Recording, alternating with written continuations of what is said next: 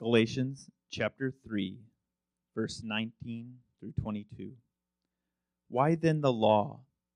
It was added because of transgressions until the offspring should come, to whom the promise had been made. And it was put in place through angels by an intermediary. Now, an intermediary implies more than one, but God is one. Is the law then contrary to the promises of God? Certainly not. For if a law had been given that could give life, then righteousness would indeed be by the law. But the scripture imprisoned everything under sin, so that the promise by faith in Jesus Christ might be given to those who believe. This is the word of the Lord. You may be seated. So last week I shared how we were going to discuss why the law. It seemed as though Paul was making quite a point to say that the law had seemingly a negative effect. And if that's true, then why did God even give the law to begin with? You know, especially in light of words such as Psalm 19, where David says this The law of the Lord is perfect, reviving the soul. More to be desired are they than gold, even much fine gold, sweeter also than honey, and drippings of the honeycomb. That sounds like David actually appreciates the law, thinks it's good. In fact, he says it's to be desired more than gold, and it's sweeter than honey. So, what do you think? What's Paul saying? Is he saying the law is bad? Or does he agree with David in saying the law makes you so happy? Eh, you delight in the Lord because of the law. I do think Paul makes it clear to us here that we cannot understand the gospel unless we understand the law. And we won't actually appreciate the gospel without loving the law, without seeing its right use. And so I hope as we explore this week and next, that we will rightly understand Paul's use of the law. And today we'll talk about two areas in which he uses the law, and next week, the third way. First is that the law reveals our sin in verses 19 through 20. And then, secondly, the law drives us to Christ in verses 21 through 22. And then next week, we'll cover the law protecting us in verses 23 to 29. So focus on these first two parts this week. We know first that the law, according to verses 19 through 20, reveals our sin. Let's again look at chapter 3 verses 19 through 20. Why then the law? Question mark. It was added because of our transgressions until the offspring should come to whom the promise had been made, and it was put in place through angels by an intermediary. Now, an intermediary implies more than one, but God is one. Let's go back and reflect on verses 15 and 18, because we saw that the law came after the promise that God had given to Abraham. Paul describes this verse similarly in Romans chapter 5 verse 20. And it's often thought that Romans is sort of this expansion of Galatians. It, it's like a commentary on Galatians, you might say. And so this is what Romans 5:20 says about this passage that we see in Galatians. Now the law came in to increase the trespass. That's a very, very stark phrase, and it really begs many questions. But to understand it, you have to understand a few things about this, this verse. First is that this verb, where it says the law came in, it actually literally means came in by the side. So alongside or by the side. And one commentator thinks of it as a road. It's, it's sort of like a, an off ramp road, sort of a frontage road that goes alongside off of it. And I'd like to take that in mind and to imagine it this way, to take, sort of take that metaphor and think of it as God has this one highway, this one freeway, and it's the road by which we eventually meet Him. We spend time with Him. We're in His eternal presence forever and ever. And this road is, is meant to draw people to Himself. But as we're driving along this road, there's a diversion. And this diversion is called sin. And this road is, is it's so fascinating and enticing to want to divert off the main road. We should stay on the main road. It's the safe road, but that side road looks so enticing. I remember a number of years ago, and I think I had re- recalled this and used this illustration before, but I use it again. Uh, CNET tech, uh, technological journalist James Kim. He was traveling along with his family from Oregon back to the Bay Area during the winter months. And if you've ever driven along uh, that road, it's, I think, five, Interstate 5 is the main road that goes there. But he had decided to take a detour and go along the Oregon coast, which at that time, Oregon is sort of finicky. It, it, finicky. It can be totally fine or it could be snowing with a blizzard. And he tore, detoured off and went beyond this one area that had this road that had been closed because it was close to the ocean. But by doing so, his car got stuck. And if you know the story, is he had a his car got stuck. His, there wasn't that much heat at all, and his family was left behind. And so he decided to go off on his own to try to find help. But in doing so, became hypothermic and eventually ended up dying you know, I take that illustration because I, th- I think that's such a, a, an appropriate illustration to describe this idea of staying to the main road that Paul is saying here in Romans 5:20. The law came in to increase the trespass. It we're meant to stay on the road, but our sin diverts us off.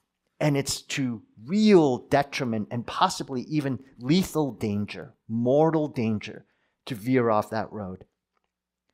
And so the law becomes this turnback, this means by which we can go back to the main road.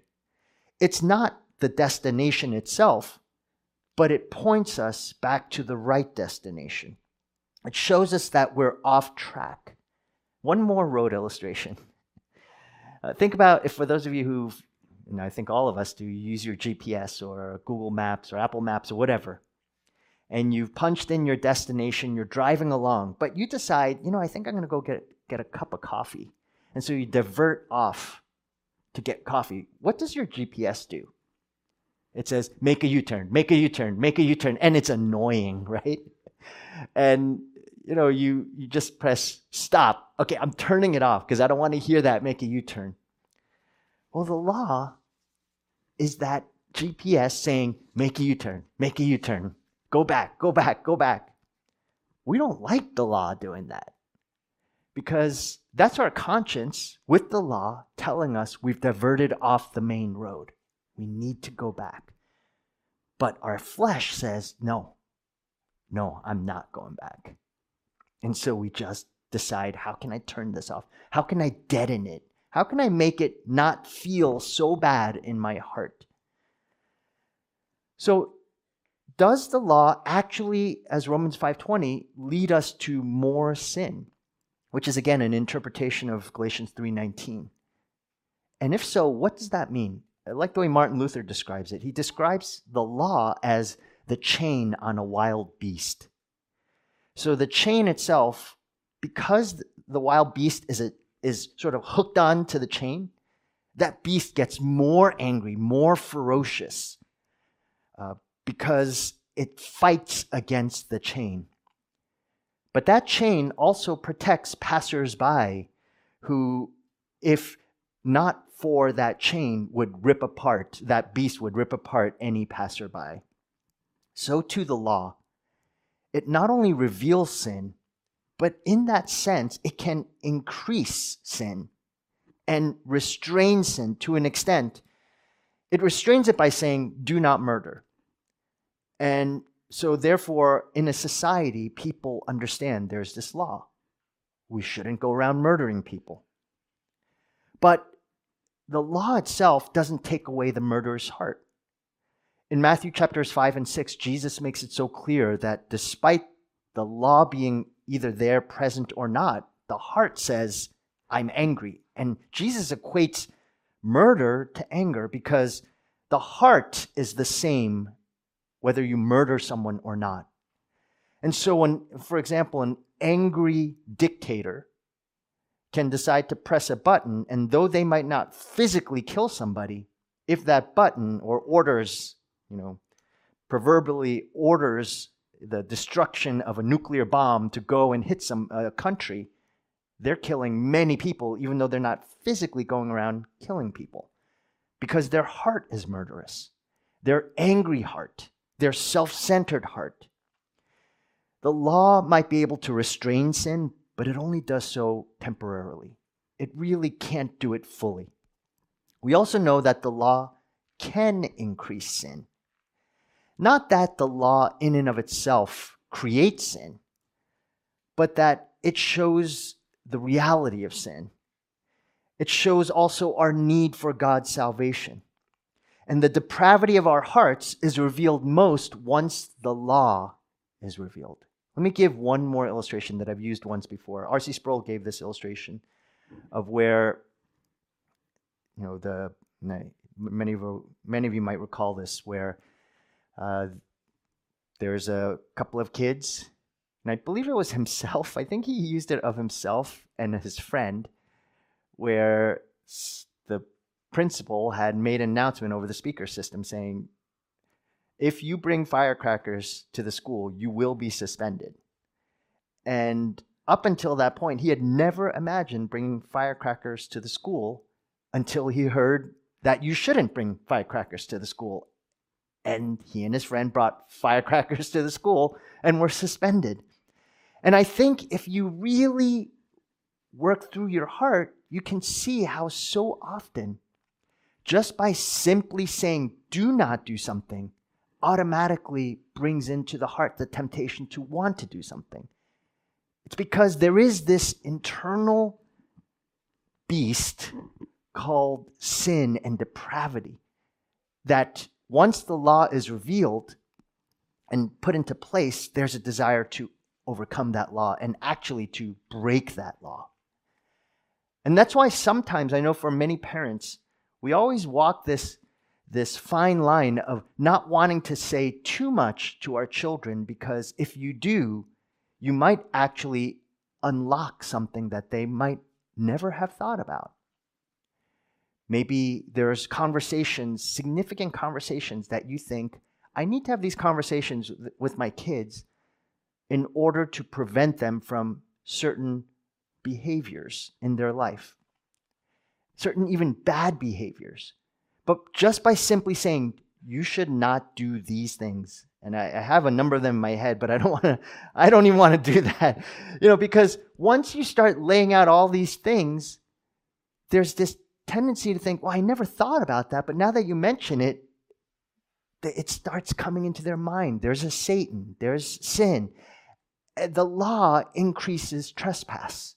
It creates the desire to want to break the law because depravity is already there. Do you understand what I'm saying? In that sense, you can see how, as Paul says in Romans 5, that now the law came in to increase the trespass. As John Calvin puts it, the law was given in order to make transgressions obvious and in this way to compel men to acknowledge their guilt. The more we grow as a believer of Christ, the more you will see how much your heart desires to break the law. How often it happens. I was just having a conversation with a couple of guys, and we were talking about how, as we are in the midst of talking about grace, so often it's so quick the turn to go back to the law. I can say, you know, I need to point my family to Jesus. I need to show them how wondrous Christ's grace is to us. And then I could say, you better do this and that in order to understand this grace.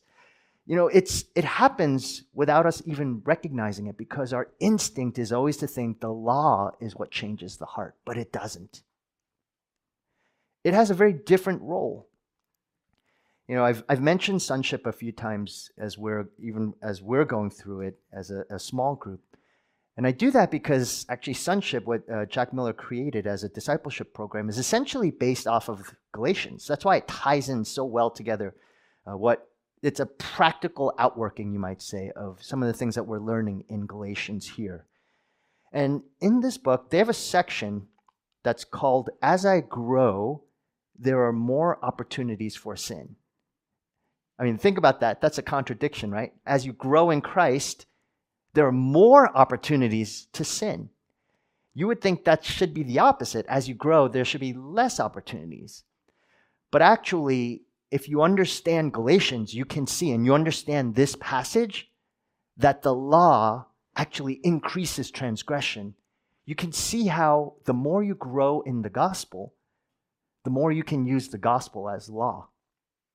The more I think, okay, I'm becoming more gospel centered, then I look around and say, oh, that person's not gospel centered. Therefore, they're not growing. You know, automatically my instinct is to compare, to judge, to criticize with the gospel, with grace. That's how that's how stubborn my heart is. Well, I want to give you a few areas where they, they see how it plays out, and I think um, it just gives a good picture of this. It says, my capacity for self righteousness grows. Different gospel. They are to be accursed. So there's this high, lofty view of angels. Why? Because they're mythical. At least they, they just seem to accentuate the power of God. So if angels gave the law, then surely the law had a significant place in the gospel. And perhaps the Judaizers are making that same point. But Paul makes exactly the opposite point in verse 20. His point is this the angel's presence reveals the idea of mediation. Mediation. Now, what, is he, what do I mean by that? Remember, remember on Mount Sinai, when Moses was receiving the law, no one could step foot on that mountain because that mountain was filled with God's holiness, His glory. And the law showed just how far they were from God. When God was delivering the law to Moses, the fact that they couldn't even put their finger on the mountain showed that their heart of sin was so far away from God's perfect righteousness and holiness. And the law exemplified that. But Paul's point is this why are you so mesmerized by angels when you have Christ? And you don't need mediation because, in this instance, because of Jesus, you can go directly to him. There is no mediation. There is no holy mountain that you cannot touch. Jesus has completely taken that away. You don't need angels at all. You don't need anything to come and understand who God is. You don't even need the law. You have Christ. You have everything. You have the promise. This happens so often, don't you think? Even for us. We think we need mediation. I need a sign, Father, that you are faithful, you're good. I need to know that God, you're real, you exist. Show me a miracle. Remember when Jesus said, No sign will be given but the sign of Jonah, the resurrection power of God through Christ. But we so often want some mediation, some mediator, some go between. We want Mary to be our mediation. We want a saint, St. Anthony, to be our mediation. We want some mediation, some sign, something in the middle that says God is who he says he is. And Paul's saying, you don't need a healing. You don't need God's favor.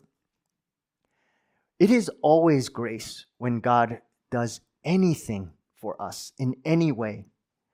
But may we not think of it as that's, that sh- proves that God is really good to me. You already have what has been proven that God is good to you. That is his son on a cross, bearing your sins. Everything else It's just simply God's kindness, His mercy. That's it. He's already proven He's good. So there should never be an instance where we think, if I get this, then I know God is really there, or He's really good to me, or He's really kind to me, or He really loves me. No, He's already proven it infinitely more than anything else you ever gain in your life. Your life. In that way, I do think we can so much be like the Judaizers who think the law or something, a sign, a miracle, an angel, something has to be there that shows that God is faithful and good to me. And we do need to remember fully that we have Christ. We can come directly to Him, which is why verses 21 through 22, the second use of the law. It drives us to Christ. Look at verses 21 through 22. Is the law then contrary to the promises of God? Certainly not. For if a law had been given that could give life, then righteousness would indeed be by the law. But the scripture imprisoned everything under sin so that the promise by faith in Jesus Christ might be given to those who believe the law. Scripture in this verse, that is the law, what verse 22 is referring to, reveals and even increases sin.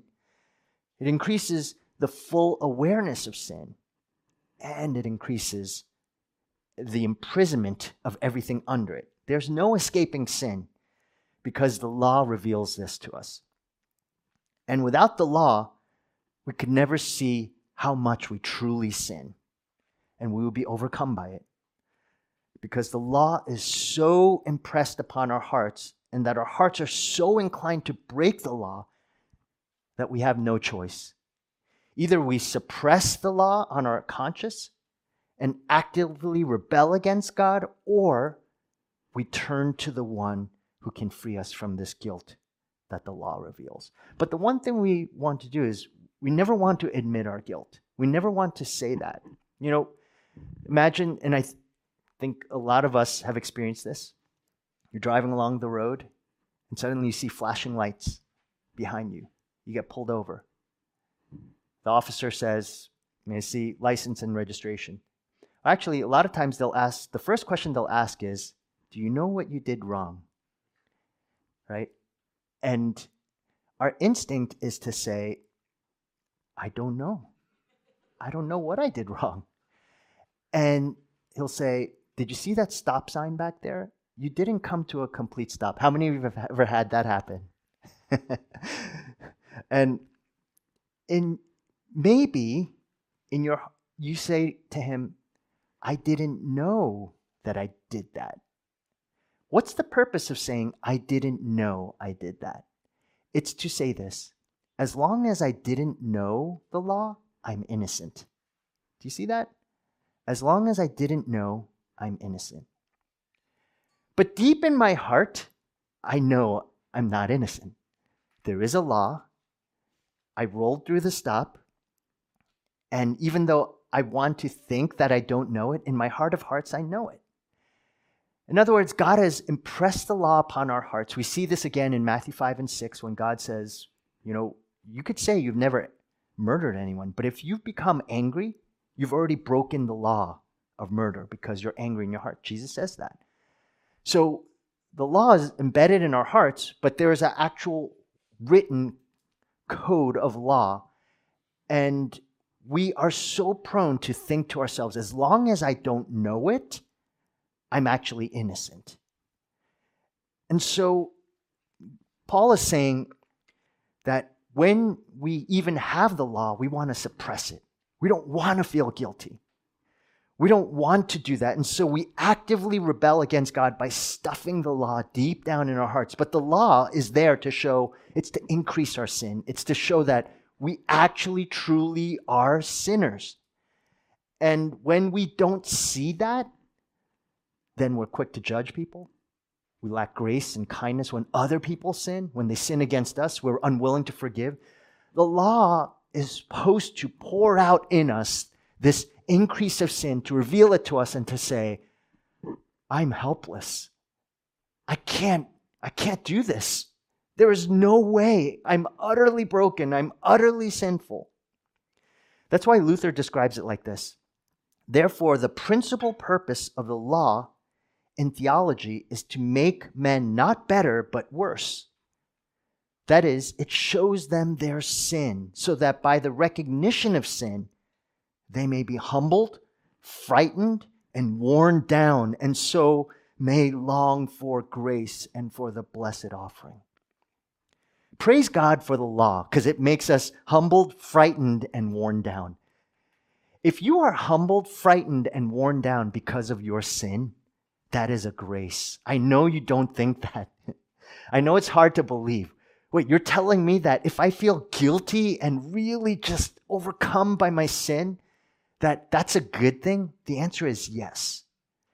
Because as we see in Romans 1, go and read Romans 1 through 3, and you'll see Paul's whole argument there is to say that human beings sear their conscience, they cauterize their conscience, they burn it so that they don't feel anything anymore. And when you don't feel anything, you've burned away your conscience, then you can do whatever you want against God and say, God, you're non existent. I, uh, I have no basis for morality or ethics. I'm going to do whatever feels good for me, and I don't care about anyone else. That's a seared conscience. But when the law is activated and we are constantly rubbing up against it, it increases your sin and it piles on you, and it, it's meant to, as Luther says, wear you down, frighten you, actually cause you to say, I can't believe this person can do such things. I can't believe my mind can think that way. I can't believe I can hurt that person that deeply. That's what the law is supposed to do. Praise God for the law. Because it's supposed to then make you long for grace and the blessed off- offspring. Therefore, consider this. This is what a sanctified, growing Christian is someone who sees sin more in their life, not less. Someone who knows they're sinning more, not less. See, here's the challenge is that when we are being sanctified, and if we have a perfectionistic view of a Christian, it's as I grow in Christ, I'm sinning less. By sinning less, guess what that means? I don't need Jesus anymore. I don't need the gospel. I don't need the cross because I'm sinning less. If you're actually morally sinning less, why do you need Jesus in your life? And if you get to a point where you actually can say, I don't sin anymore, then you don't need Christ anymore. Is that what's, what the Holy Spirit does in sanctification? No. What the Holy Spirit does is He reveals your sin and your need for Christ more and more each day. And it drives you to Christ. It makes you appreciate, love, delight, exalt, praise Christ all the more.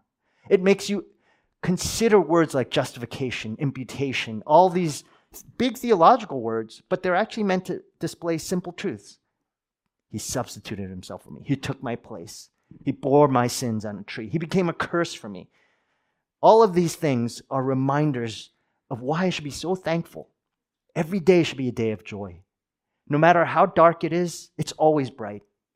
No matter how broken my body is, I have something to look forward to. Whether the world is wasting away and, and just looking bleaker and bleaker with all the news, one thing I know Christ has won. He has won the day. So the, the Christian does not wish away all misery and say, I, I'm, I, can't, I can't wait for the day where there's no more pain and no more sorrows. It's, I am so thankful for what Jesus has done. And that then flows out a desire for that end time, that end day.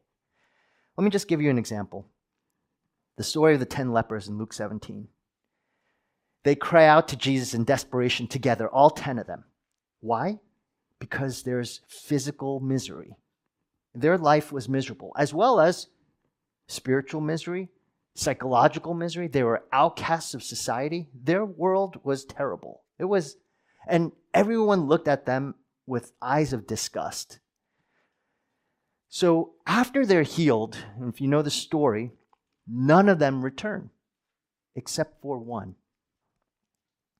And look at how he returns in Luke 17, 15 through 16. Then one of them, when he saw that he was healed, turned back, praising God with a loud voice. And he fell on his face at Jesus' feet, giving him thanks. Now he was a Samaritan. His physical condition, just like all of them, represented in actuality their spiritual condition. All these lepers had the same problem, and it wasn't leprosy, actually, it was their hearts. Just like all of us, we have leprous hearts. And they were all, he immediately begins to sob his confession. The mother tells him that despite his tears, he still had to go and tell his sister what he had done as soon as she got home from school. So that afternoon, it was torture for this little boy. And as each passing minute seems like an hour of wondering how his sister would react to his crime. When his sister finally comes home, the boy runs to the door. The anxiety had built throughout the whole day, and with this, uh, the, the dam of his guilt burst into this flood of tears and confession. And he says, Sally, I'm so sorry. I ate your teddy bear. And he, of course, he's sobbing, feels guilty. But his sister was the kind of big sister who was always looking for a chance to love her little brother. And so she took him in her arms, kissed him, and said, It's okay, Johnny. I will always uh, love you anyway and always. As he was chomping down on the teddy bear, stuffing his face, enjoying every last morsel, when he was caught chocolate handed and he was mortified, I mean, it revealed one thing he knew the law, right? He knew that was wrong, even though he wasn't even told it. He knew he was sinning and he didn't care. Because in the moment, the chocolate tastes much better than the punishment, or even the law that's impressing on his heart that's saying, That's his sister's. That's his sister's. Your sisters, don't do that. But then after the chocolate is gone, what comes? Despair, hopelessness. Isn't that what sin is like? We all, in the moment, it always feels so right, so good, so pleasurable. But afterward, despair, hopelessness. And his mother would not let him off. The law says, you have to tell your sister. And that's a crushing burden because now you know the law, it's wrong. But you still confess, you still trust. And then you hear these incredible words, words that you would never expected. I will love you anyway and always. Do you see how the law brings you to the end of yourself? But the gospel brings you to the beginning of grace. And it shows you love. So, the end goal of the law is not that you think the law, the, you add on more laws to save you and to make you feel good about yourself. The end goal of the law is to bring you to a place of grace, to show you that you can't do this. And you need someone who bore your weight, your sin, your rebellion, all everything that you have done against God. That God has taken that through his son and he's remind you, I will love you always and anyways because of what my son has done for you. And with that, then flows out worship and love. Faith expressing itself through love is when you know that to be true, that's when compassion comes kindness, mercy, faithfulness. My friends, we need the law. Actually, many of us don't have the law enough in us, but we need to rightly use the law. As 1 Timothy 1 8 says, we know that the law is good if one uses it properly. And so the law is good, it has its purpose. We need to use it rightly. It drives us to Christ because we need the law because we're so self righteous and so proud. We actually think we're deserving of God's love. And we are self centered enough and blind to our own sin enough that the law shows us make a U turn, make a U turn, go back, go back. Trust Christ. Go back to the cross. Believe that He saves, that you are guilty, but Christ bore that guilt for you. You are deserving of full judgment and condemnation, but Christ bore that condemnation and judgment for you. And know that God is gracious. He will love you always and anyway, forever and ever. And to hear those words is why we love the law, why we say, Thank God for the law. Let's pray together. Well, Father, we do praise you for that law. Without it, we would believe terribly that we are righteous on our own merit and effort. But we so desperately need you, O Lord, to remember your kindness to us, your mercy. Reveal to us, O Lord, how much we need Jesus. Help us to see, O Lord, the more we are sanctified, the more we are sinful. But the more we are sinful, the more we see our need for Christ and we run to that cross. And we know at that cross, with arms open wide, Jesus, you open your heart to us and you tell us once again that you love us always and anyway. And if we ever have any doubt of that, all we need to do is look at the, ha- the nail pierced hands and feet and remember that you bore our sins on a tree. You became a curse for us and we are free to then experience your great kindness and mercy. And we go forth then with love, with compassion, with mercy, with forgiveness, with a compassion for the lost and the poor. And we are once again driven to that cross over and over. We praise you, Father. In Jesus' name we pray.